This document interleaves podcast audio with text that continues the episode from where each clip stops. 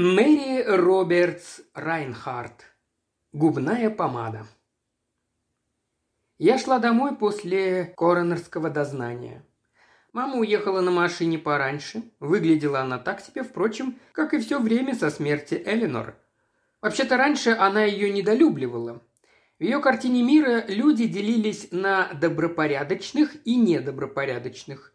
Добропорядочные оплачивают счета первого числа каждого месяца, ходят в церковь, считают замужество священным долгом каждой женщины старше 20, а уж если попадают в газеты, то только в колонку светской хроники. Все это моя кузина Элеонор Хэммонд презирала. Она шагала по жизни так беззаботно, словно каждый день проснувшись задавалась вопросом, чем бы сегодня поразвлечься.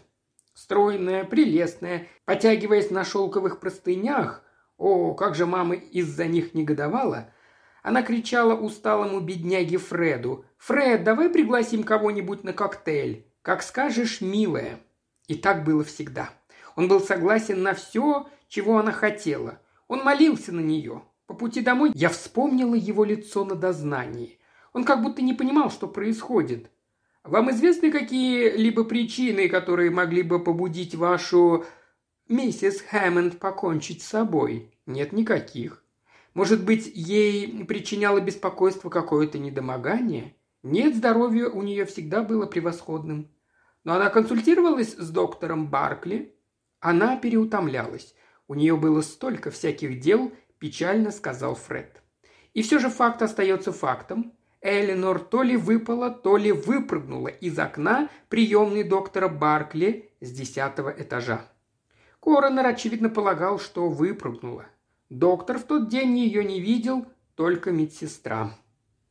«В приемной больше никого не было», – заявила медсестра. «У доктора была пациентка. Миссис Хэммонд села, сняла шляпу и взяла журнал. Я пошла к себе в кабинет скопировать кое-какие документы. Больше я ее не видела, пока...» Медсестра была бледная и очень хорошенькая. «Расскажите нам, что произошло потом?» – мягко сказал коронер. Минут через пять я услышала, как из кабинета доктора вышла предыдущая пациентка. Там есть дверь, которая ведет прямо в холл. Доктор позвонил, чтобы я проводила к нему следующего пациента, и я пошла позвать миссис Хэммонд, но в приемной ее не было. Ее шляпа лежала на месте, а сумочка исчезла. И тогда я услышала на улице крики и выглянула в окно. «В каком она, по-вашему, была настроении в то утро, мисс Каммингс?» – спросил коронер. «Она выглядела подавленной?» «Нет, мне показалось, что она была в прекрасном расположении духа», – ответила медсестра. «Окно было открыто?» «Да, я не могла поверить, пока не...» Коронер отпустил ее. Было ясно. Она рассказала все, что знала. Когда вызвали доктора Баркли, я очень удивилась. Я ожидала увидеть пожилого мужчину, но ему было на вид лет под сорок, он был хорош собой. Зная Эленор, я задумалась. Если не считать ничем не примечательного Фреда, она предпочитала общество красивых мужчин. Я услышала, как мама за моей спиной фыркнула, но тихо, как подобает леди. «Так вот в чем дело», – заметила она. «Ей также был нужен психиатр, как мне третья нога». Доктор не сообщил нам ничего нового. Тем утром он не видел Эленор. Он позвонил, никто не появился, и тогда он вышел в приемную. Мисс Каммингс выглядывала из окна. Внезапно она закричала. К счастью, в этот момент пришла миссис Томпсон и принялась ее успокаивать. Доктор спустился на улицу, но скорая его опередила. До этого места доктор был вполне откровенен. Но когда его спросили, зачем Эленор ходила к нему на консультации, он весь подобрался. «У меня много пациенток вроде миссис Хэммонд», – сказал он. «Женщин, у которых пошаливают нервы. У миссис Хэммонд это продолжалось много лет». «И это все?» Она не жаловалась ни на какие конкретные проблемы. Он слегка улыбнулся. «У всех у нас есть проблемы», – сказал он. Какие-то из них мы придумываем сами, какие-то преувеличиваем, но некоторые из них и правда существуют. Я бы сказал, что миссис Хэммонд была абсолютно психически здорова. Я рекомендовал ей съездить отдохнуть, думаю, она собиралась последовать моему совету. Он говорил резким профессиональным тоном. Если Эленор и была влюблена в него, то это, очевидно, была односторонняя привязанность. Вы не предполагали, что она собирается покончить с собой? Нет, ни на минуту. Вот и все, что им удалось из него вытянуть. Он ускользал от всех расспросов о том, какие проблемы Эленор себе придумала или преувеличила. Его отношения с пациентами, сказал он, конфиденциальны. Если бы он знал что-нибудь важное, он бы рассказал об этом, но он ничего не знает. Когда он закончил, мама толкнула меня локтем. Возможно, он был в нее влюблен. Он до сих пор не пришел в себя, это точно. Доктор сел возле нас, и я стала наблюдать за ним. Я заметила, как он встрепенулся, когда позвали следующего свидетеля. Это была миссис Томпсон, полная, по-матерински добродушная женщина, которая приводила в чувство медсестру. Она сразу предупредила, что не надо принимать ее за одну из пациенток. «Я раз в неделю убираю у доктора дома», – сказала она. «В тот день мне понадобилось взять часть денег вперед, вот я и пришла». Она не сразу вошла в приемную. Вначале заглянула внутрь, увидела Эленор и решила подождать в холле. Она видела, как предыдущая пациентка вышла из кабинета и поехала на лифте вниз. А примерно через минуту до нее донеслись крики медсестры. Она высунулась из окна и орала, как резаная. В приемную выбежал доктор, а я уложила медсестру на диван. Она сказала, что кто-то выпал из окна, но не сказала, кто. Миссис Томпсон сообщила, что прождала в холле примерно четверть часа. Она уверена, что в течение этого времени никто из пациентов в приемную не заходил. Если бы кто-то вошел, она бы заметила. «Вы нашли в холле что-то из вещей миссис Хэммонд?» «Да, сэр, сумочку». Насколько я поняла, она обнаружилась за батареей под окном. Получается, перед тем, как прыгнуть, Эленор сняла шляпу и положила ее на стол, а сумочку бросила за батарею. Все это казалось мне странным. Вынесли вердикт «Самоубийство в состоянии эффекта». Полиция осмотрела окно и батарею. Все сошлись на том, что выпасть случайно Эленор не могла. Об убийстве никто и не заикнулся. После показаний миссис Томпсон оно представлялось маловероятным. Фред выслушал вердикт безучастно. Его сестра Маргарет, сидевшая рядом в траурном платье, встала. Доктор Баркли смотрел прямо перед собой, как будто ничего не слыша. Затем он поднялся и вышел, а я, сажая маму в машину, видела, как он уезжает. Все с тем же странным застывшим выражением лица. Я шла домой, кипя от негодования. Мне всегда нравилась Эленор, даже когда она увела Фреда прямо у меня из-под носа, как без обиняков выражалась мама. По правде говоря, Фред Хэммонд и думать обо мне забыл с тех пор, как впервые увидел Эленор. Он с самого начала боготворил ее, и его белое ошарашенное лицо на допросе не выходило у меня из головы. «Идиоты», — подумала я, — «разве стала бы Эленор прыгать из окна, какие бы неприятности с ней не приключились?» Ее никогда не волновало, что о ней подумают. Я вспомнила одну из последних наших встреч. Кто-то устроил костюмированную вечеринку, посвященную тайным желаниям, и Эленор пришла в белом атласном платье с нашитой спереди огромной красной буквой «А». Примечание. В романе американского писателя Натанеля Готтерна «Алая буква» молодую женщину, изменившую мужу, приговорили к пожизненному ношению на платье вышивки с алой буквой «А». Мама чуть не взорвалась от возмущения, когда ее увидела. «Надеюсь, Эленор, — сказала она, — твоя алая буква значит не то, что кажется». Эленор рассмеялась. «А ты как думаешь, тетя Эмма, ты сама могла бы покляться, что никогда в жизни?» «Довольно, Эленор», — сказала мама.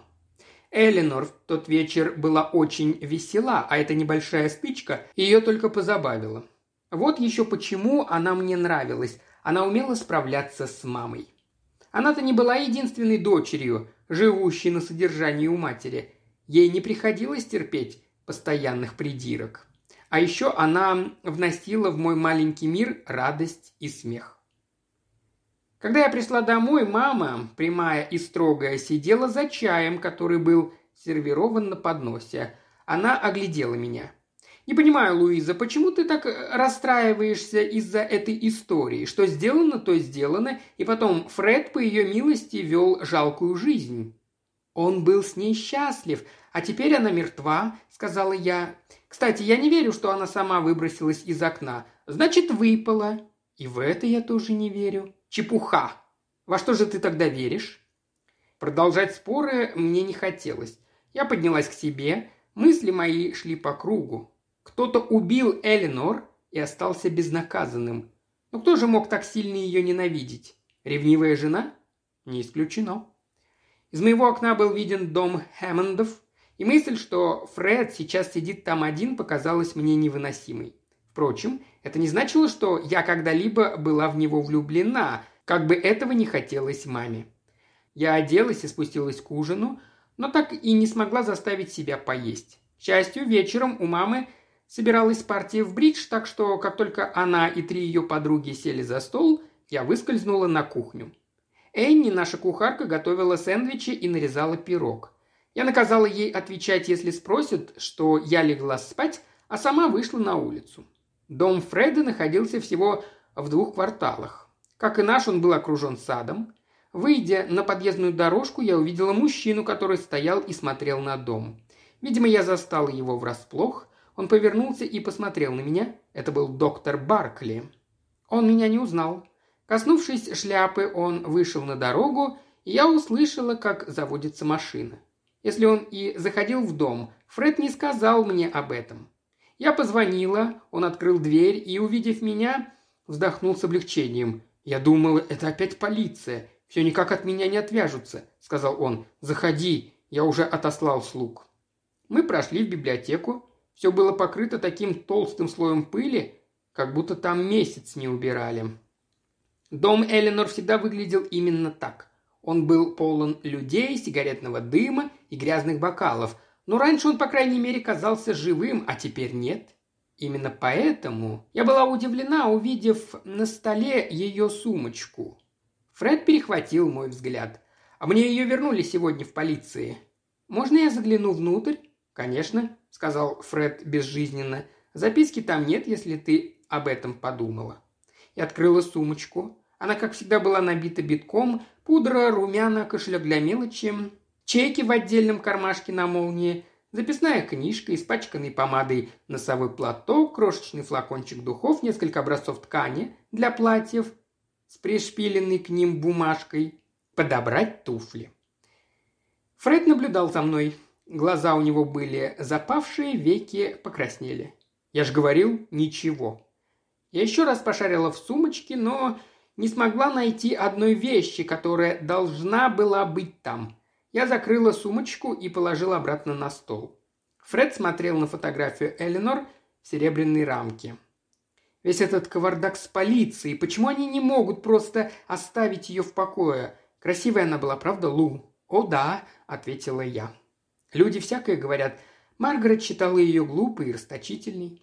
Он посмотрел на стол, заваленный счетами. Может, так и было, но мне-то что, черт возьми.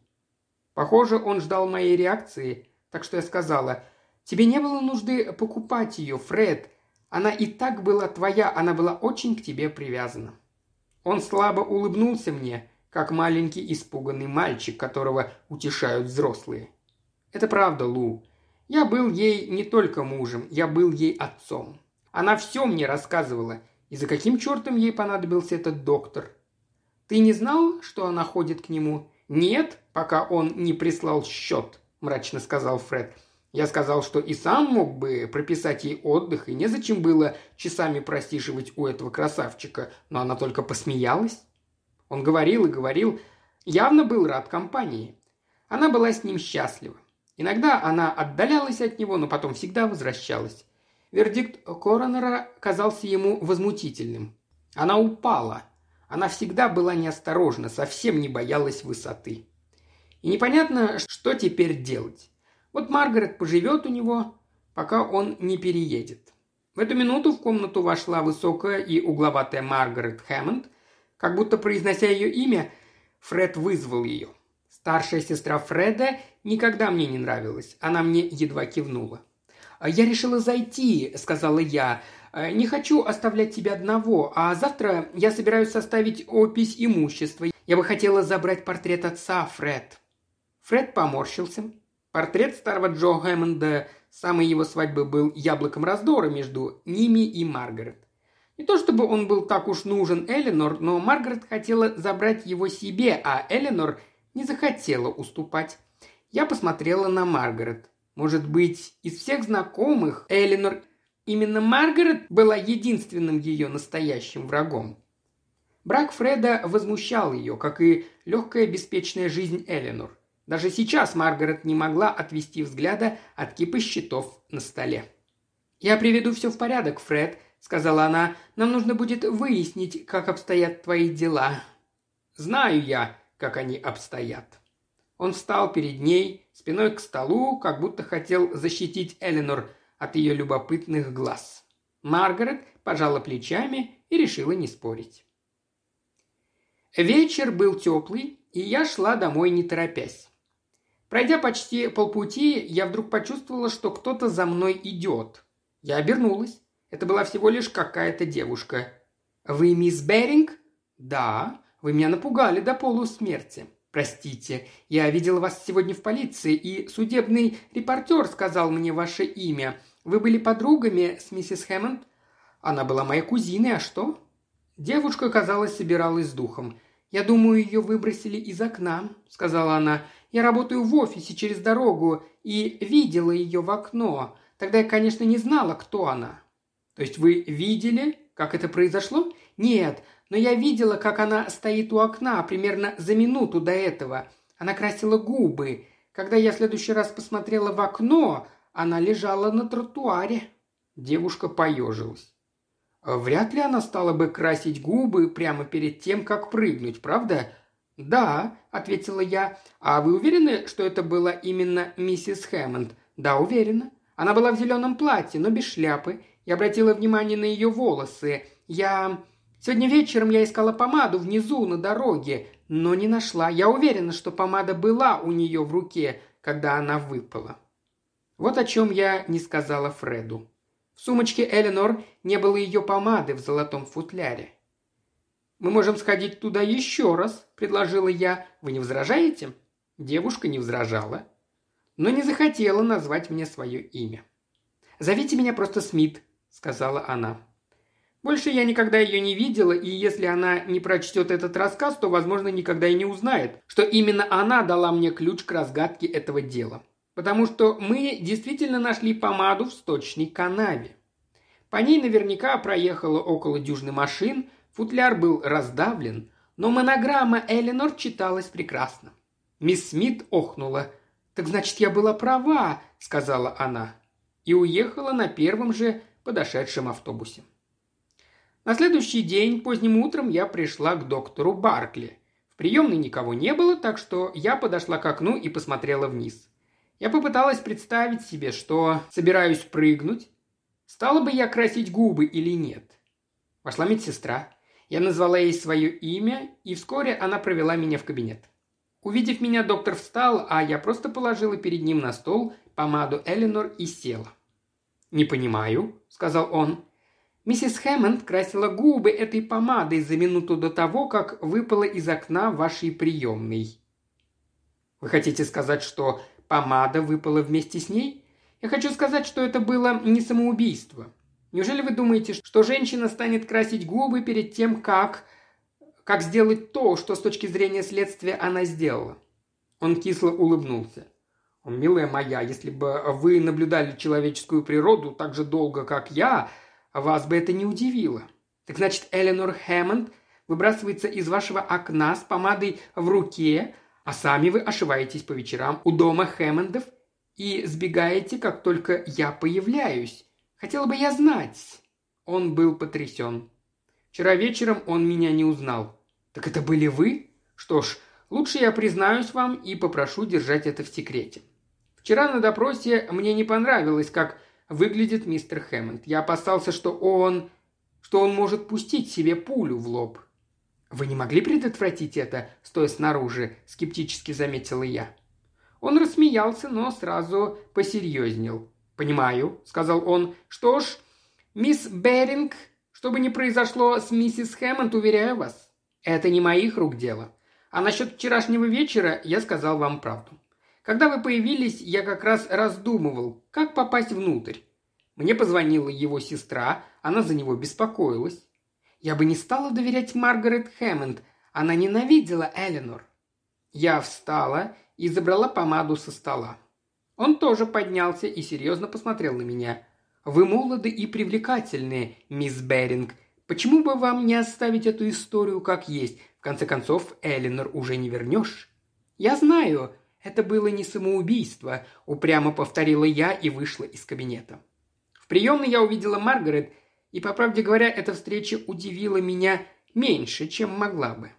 Она стояла возле окна, из которого выпала Элинор, и на секунду мне показалось, что сейчас она тоже бросится вниз. «Маргарет!» – резко окликнула я. Она вздрогнула при виде меня. «Ой, Луиза, это ты! Ты меня напугала!» Она опустилась на диван. «Она наверняка выпала, Лу. Это запросто могло произойти, сама посмотри». Я покачал головой. У меня не было ни малейшего желания высовываться из окна, повернувшись спиной к Маргарет.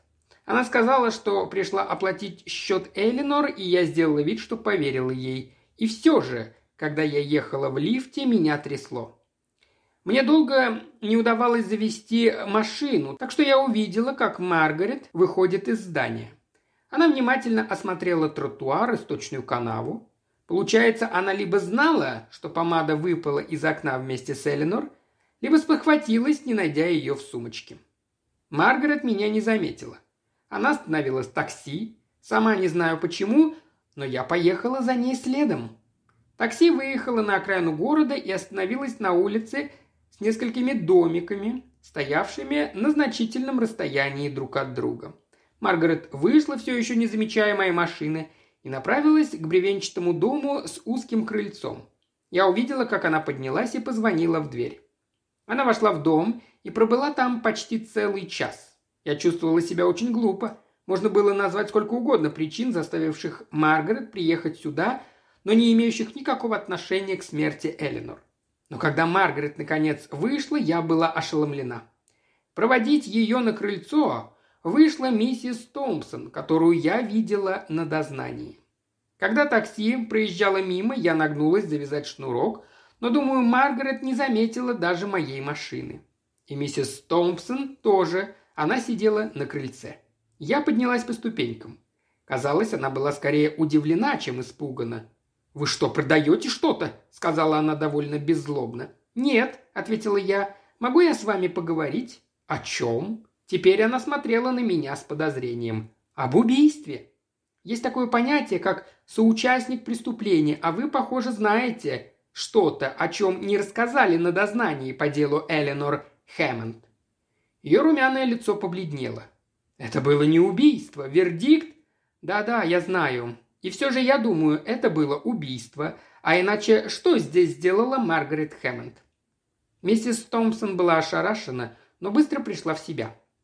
«Я ее в глаза не видела до всего этого», — сказала она. «Она пришла поблагодарить меня за мои показания, потому что из них ясно.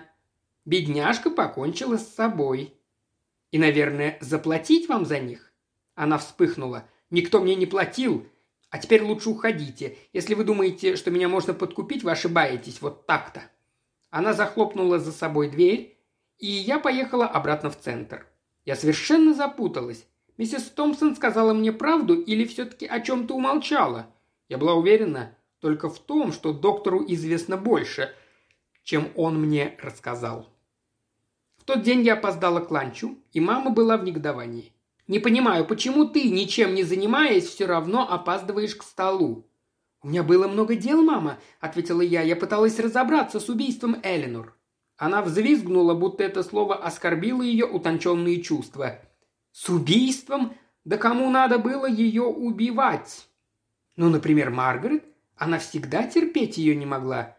Люди ее круга не совершают преступлений», — изрекла мама. «Не понимаю, Луиза, что с тобой такое? Как можно подозревать свою подругу?»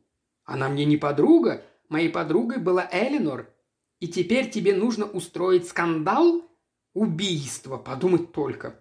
Предупреждаю тебя, Луиза, если ты станешь носиться с этой идиотской идеей, скоро твое имя появится во всех газетах, я перестану выплачивать тебе содержание».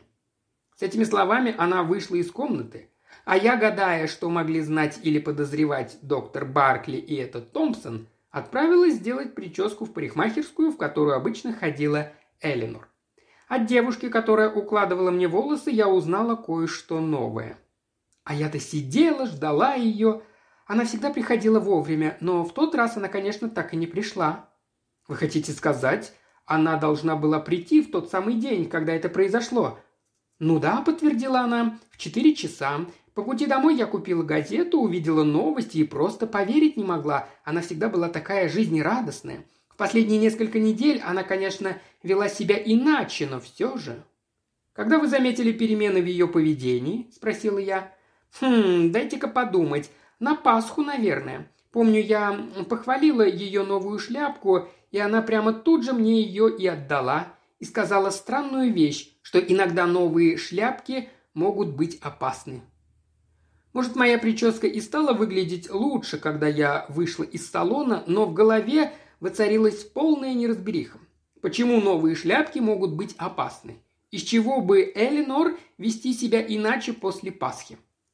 Тот вечер Фред пришел к нам на ужин. Он сидел за столом и ковырял еду вилкой. Маргарет не пришла. Фред сказал, что у нее разболелась голова, и она легла пораньше. Сам он почти все время говорил об Элинор. Это было ужасно. Даже мама выглядела расстроенной.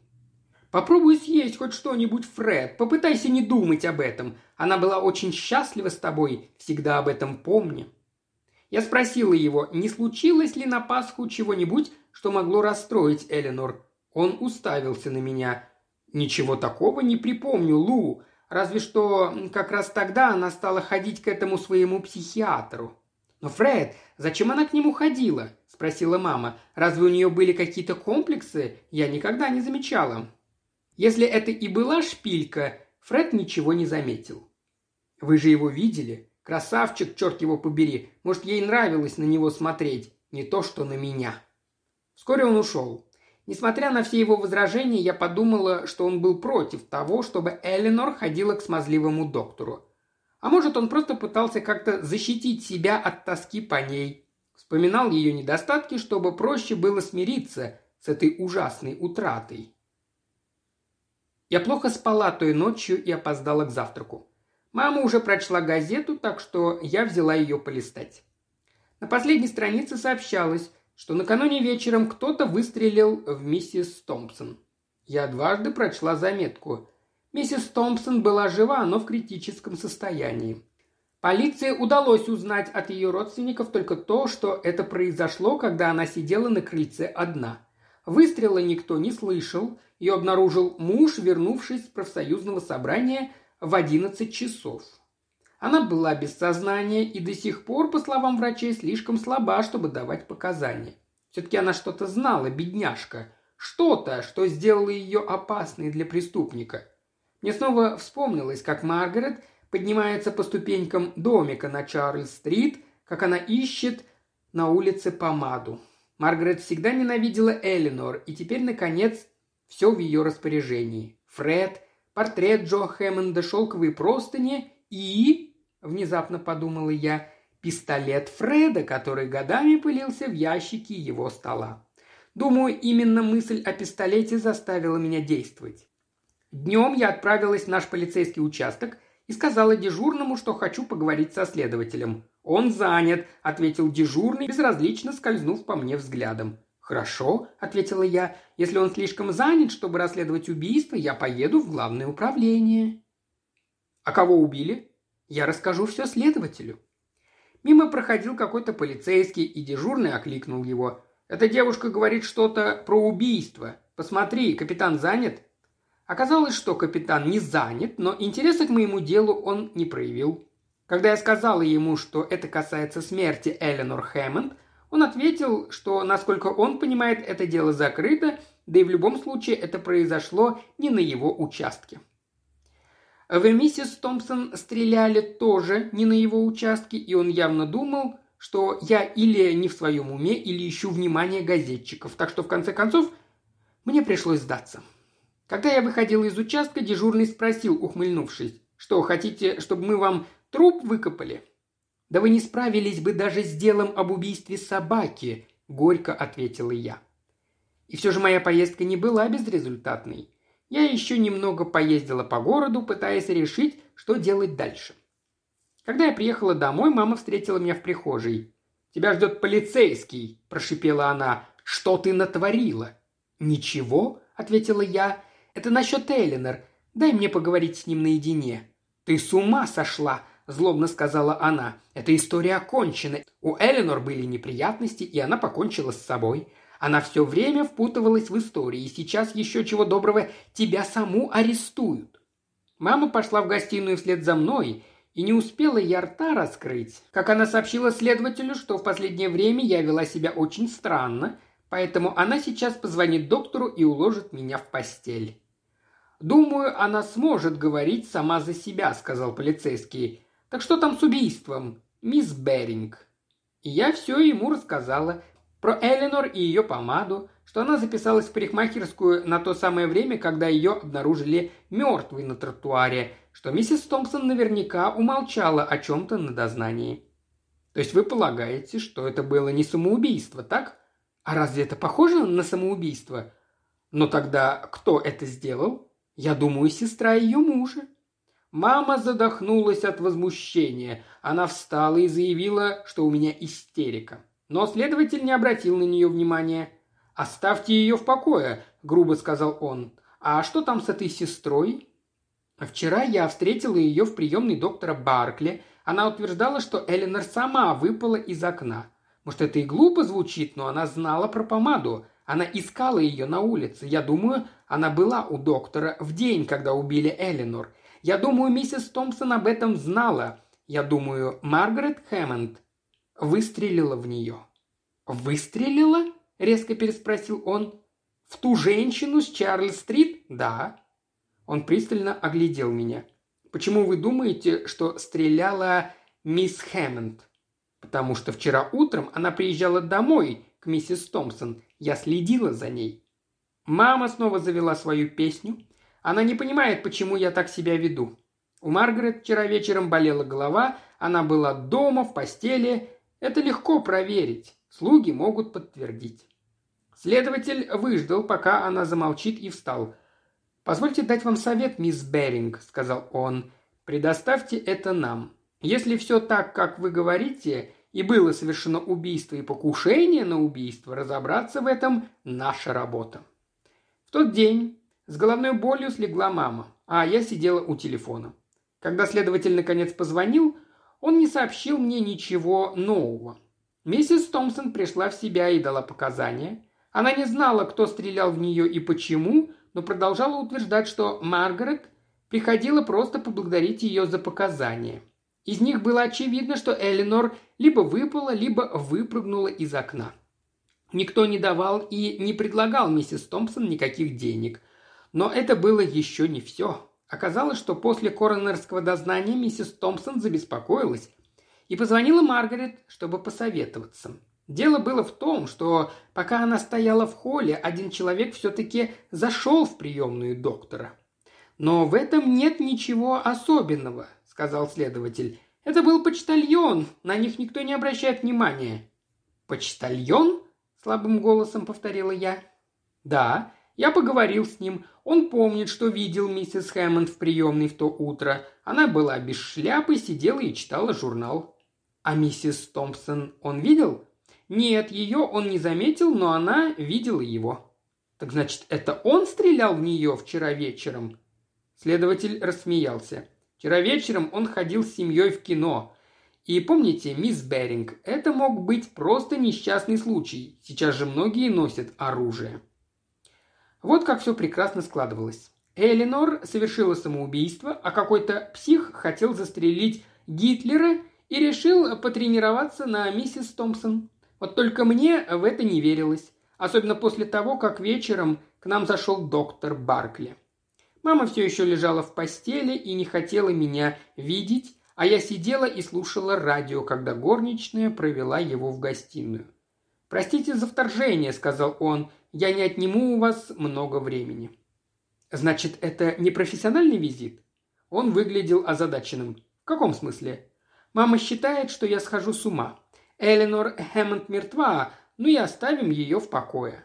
А в миссис Томпсон стреляли, незачем переживать. Помни о газетах, не позорь семью, главное, никаких скандалов. «Вы, похоже, не в лучшей форме. Может, вам лечь в постель? Мы можем поговорить потом». «Я должна лечь в постель? Вот это будет мило и всем удобно, не правда ли? А кому-то сойдет с рук убийство, а может и два. Все только и делают, что затыкают мне рот, даже полиция». Он вскинулся. «Вы были в полиции? А почему бы и нет? Почему я не должна была идти в полицию? Просто потому, что вы не хотите, чтобы все узнали, что из окна вашей приемной выбросили человека».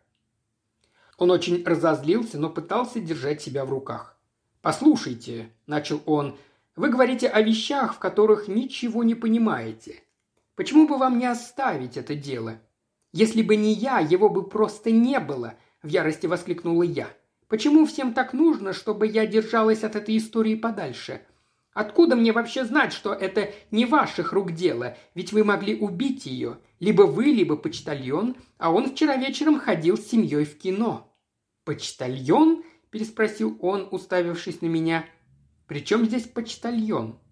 Наверное, меня рассмешило изумленное выражение его лица. Я смеялась и смеялась, не могла остановиться.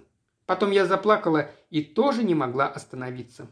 Он внезапно ударил меня по щеке, Моя голова резко откинулась назад, но плакать я перестала. «Вот и умница», — сказал он, — «а то чуть все соседи не сбежались. Вам лучше лечь в постель, а я пришлю снотворного из аптеки. Я все равно не стану принимать ничего, что вы мне пришлете». Он пропустил мои слова мимо ушей. «Вы можете мне не верить, но я пришел не для того, чтобы нападать на вас. Я пришел сказать, чтобы вы не выходили вечером одна, пока я не скажу вам, что уже можно. Я говорю всерьез, добавил он. Не выходите из дома одна вечером, мисс Беринг. Что за чушь? Я все еще была в ярости. Почему мне нельзя выходить из дома вечером? Это может быть опасно, коротко ответил он. А главное, держитесь подальше от дома Хэммондов. За ним хлопнула входная дверь. Следующие полчаса я размышляла о том, как его ненавижу. Я все еще была очень зла, когда зазвонил телефон. Это была Маргарет. «Видимо, это тебе мы и обязаны сегодняшним визитом полиции. Почему бы тебе не оставить нас в покое? Нам и без тебя сейчас забот хватает». «Хорошо». Я уже совсем потеряла голову. «А теперь у меня к тебе вопрос. Зачем ты приезжала к миссис Томпсон вчера утром? И кто стрелял в нее вчера вечером?» Она охнула и повесила трубку. Через полчаса мальчик посыльный из аптеки принес мне снотворного. Я пошла на кухню и высыпала все таблетки в печь под изумленным взглядом Энни, которая подогревала маме молоко. Она сказала, что заходила Клара, кухарка Хэммондов. Клар говорит, что там все с ума посходили. Вчера вечером кто-то затопил печь, так что сегодня в доме такая жара, жить невозможно. Я все еще была потрясена и не обратила особого внимания на ее слова. Тут Энни подняла голову, и, проследив за ее взглядом, я увидела, что у черного хода стоит Фред. «Можно войти?» – спросил он. «Я гулял и увидел у вас свет». «Сегодня он выглядел получше», – подумалось мне. Он сказал, что Маргарет уже легла, а ему очень одиноко, и попросил Энни сделать ему кофе. «Я все равно почти не сплю», – сказал он, Трудно пока приспособиться, да еще в доме жуткая жара. Я вчера решил избавиться от кучи вещей, сжег их. Так вот, кто затопил печь вчера вечером. Я вышла на улицу проводить его, стояла и смотрела ему вслед. Потом я вернулась на подъездную аллею и уже подходила к дому, когда это случилось. Я помню шорох из кустов, но не помню выстрела. Что-то ударило меня по голове, я упала, и после этого темнота а потом мамин голос. Я лежала в собственной постели с перевязанной головой. Она болела и кружилась. И как это ей пришло в голову выйти на улицу? Вы же ей сказали этого не делать, говорила мама. Я сделал, что мог, ответил мужской голос, но у вас очень упрямая дочь. Это был доктор Баркли. Я увидела его у постели, как только открыла глаза. Помню, я сказала, вы дали мне пощечину». «Но это не помогло», – парировал он. «Посмотрите, в каком вы состоянии». Я уже успела рассмотреть его получше. Выглядел он ужасно. Один глаз у него почти не открывался, а воротничок рубашки был смят и съехал на бок. «Что случилось?» – спросила я. «С кем вы подрались?» «Можно и так сказать». «А что это у меня на голове?» «То, что получают, когда не слушают моих советов». Я стала припоминать. Возня в кустах, что-то сшибло меня с ног, доктор подошел к постели и измерил мой пульс. «У вас на голове очень хорошенькая царапина от пули», — сказал он. «А еще мне пришлось сбрить вам часть волос». Видимо, в этом месте я застонала, потому что он перестал считать пульс и погладил меня по руке. Не расстраивайтесь из-за этого, у вас чудесные волосы, они скоро отрастут. Слава богу, вы сами остались живы. Кто это сделал? Кто стрелял в меня? Ну, разумеется, почтальон, сказал он, и к моей ярости вышел из комнаты. Я уснула. Наверное, он дал мне таблетку. Окончание этой истории я узнала только на следующее утро.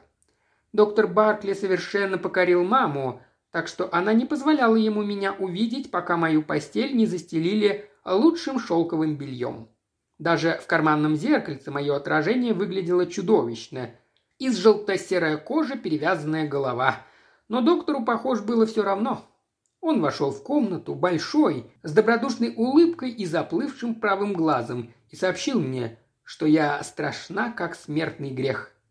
«Вы и сами не в лучшей форме», — заметила я. «Ах, вы об этом!» Он легонько коснулся века.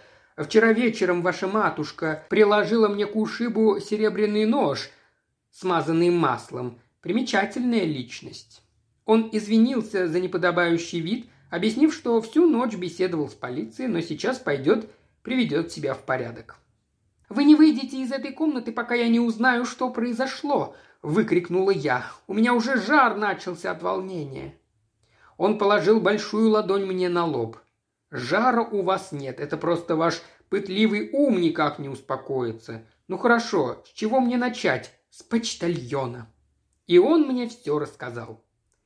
Весной Эленор впервые пришла к нему и рассказала странную историю. Она утверждала, что ее преследуют. Она была взволнована, даже напугана. Мужчина, который следил за ней, был одет в форму почтальона. Когда она обедала в ресторане с кем-нибудь из тех, кого называла друзьями, тот человек заглядывал в окно снаружи. Он появлялся повсюду. Это звучало безумно, но она клялась, что так оно и есть. Я начала что-то понимать. «Так это он в тот день зашел к вам в приемную? Это его видела миссис Томпсон, пока ждала в холле?» Она уже его опознала. Настоящий почтальон приходил раньше. Он видел миссис Хэммонд в приемной. Она читала журнал. Но он ушел до того, как пришла Томпсон. А она видела того, кто убил Элинор. Я все поняла до того, как он сказал мне. Мне стало плохо. «Это был Фред, да?» «Да, это был Фред Хэммонд». Доктор Баркли взял меня за руку. «Да, дорогая, вот такие дела.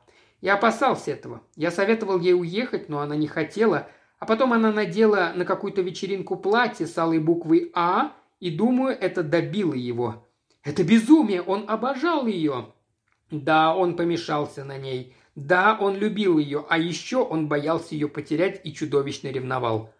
Но если он действительно любил ее, грань между любовью и ненавистью очень тонкая. А может, он просто не мог поверить, что она принадлежит ему до тех пор, пока... пока она могла принадлежать кому-то еще. И поэтому он ее убил? Да, он ее убил, медленно сказал доктор Баркли. Он знал, что на почтальонов никто не обращает внимания, поэтому пошел ко мне в приемную и... Но он же сумасшедший! Нельзя отправлять его на электрический стул. Никто и не собирается. Доктор помедлил. Вчера вечером я пришел слишком поздно. Я схватил его как раз, когда он стал вас целиться. Он дрался изо всех сил. Каким-то образом ему удалось вырваться, и он застрелился. Доктор медленно продолжал свой рассказ. Нет никаких сомнений в виновности Фреда. Миссис Томпсон опознала его по фотографии. Это он был тем самым почтальоном, который прошел мимо нее в приемную доктора и вышел незадолго до того, как она услышала крик медсестры. Пуля, которой стреляли, в миссис Томпсон была выпущена из его пистолета, а Маргарет, бедная Маргарет, уже давно сомневалась в его душевном здоровье. Вчера она приходила ко мне, после того, как узнала, что кто-то стрелял в миссис Томпсон. Она хотела, чтобы ее брата забрали в специальное заведение, но стоило мне заговорить о полиции, как она впала в истерику. В любом случае, им не хватило бы доказательств. Миссис Томпсон при смерти. Униформы нет. Нет? Как это нет? Он сжег ее. Прошлой ночью мы нашли несколько обугленных пуговиц. Но почему он пытался убить миссис Томпсон? Что она такого знала? Миссис Томпсон помнила, как почтальон зашел в приемную и вышел оттуда, и даже описала его внешность, а Маргарет нашла на чердаке униформу. Тогда она все и поняла. Это сломило ее. Она не могла заставить себя встретиться с Фредом. Она заперлась у себя в комнате и стала думать, что делать дальше. Фред знал, что она собирается навестить миссис Томпсон и, возможно, догадывался, что она нашла униформу. Маргарет не уверена в этом, да и я тоже. Мы знаем только, что той ночью Фред вышел из дома и попытался убить единственного человека, который мог свидетельствовать против него. Если не считать вас, разумеется.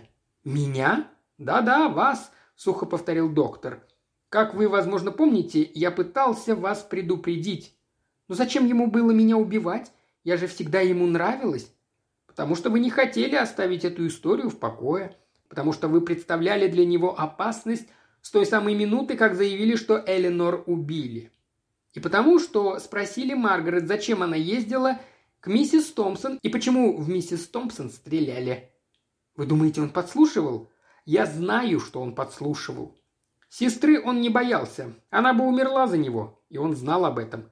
Но оставались вы, ребенок с динамитной шашкой. И вы все время задавали вопросы. Тогда Маргарет послала меня предостеречь вас. Простите, я была дурой. Здоровый глаз доктора заблестел. Я бы так не сказал. Именно ваше упрямство решило это дело. Не то чтобы мне нравились упрямые женщины, мне стоило труда вернуть его к событиям прошлой ночи. В конце концов он признался, что весь вечер наблюдал за домом Хэммондов и стоял снаружи, когда Фред зашел к нам на кухню. Фред выглядел спокойным, пил кофе, а потом я вышла на улицу вместе с ним. Я вдруг разрыдалась. Все это было так ужасно. Эленор стоит возле окна, а сзади, за ее спиной, Фред. Миссис Томпсон отдыхает после рабочего дня, а Фред стреляет в нее. И вот теперь я сама. Доктор Баркли достал грязный платок и вытер мне глаза. «Перестаньте», — сказал он. «Все это закончилось, а вы отважная девушка, Луиза Беринг. Не портите впечатление». Внезапно он встал. «Ну вот и все. Сейчас вам сменят повязку». «А вы почему не можете?» «Это не моя специальность. Я посмотрела на него. Синяк под глазом все рос, сам он был небритый, в мятой одежде, совершенно изможденный, но большой, сильный и здравомыслящий. Рядом с ним женщина может чувствовать себя в безопасности, подумала я, но она никогда не должна рассказать ему свои сны. «Не понимаю, почему вы сами не можете мной заняться?» – сказала я. «Уж если кому-то придется увидеть меня лысой, лучше, чтобы это были вы. В конце концов, это ваших рук дело». Он усмехнулся, а затем, к моему удивлению, наклонился и поцеловал меня в щеку. Я хотел это сделать с той самой минуты, когда вы швырнули мне на стол помаду, сказал он. А теперь, пожалуйста, оставьте свое расследование и сосредоточьтесь на том, чтобы отрастить волосы. Мне теперь придется часто вас видеть. Я подняла глаза. Мама стояла в дверях и лучезарно улыбалась.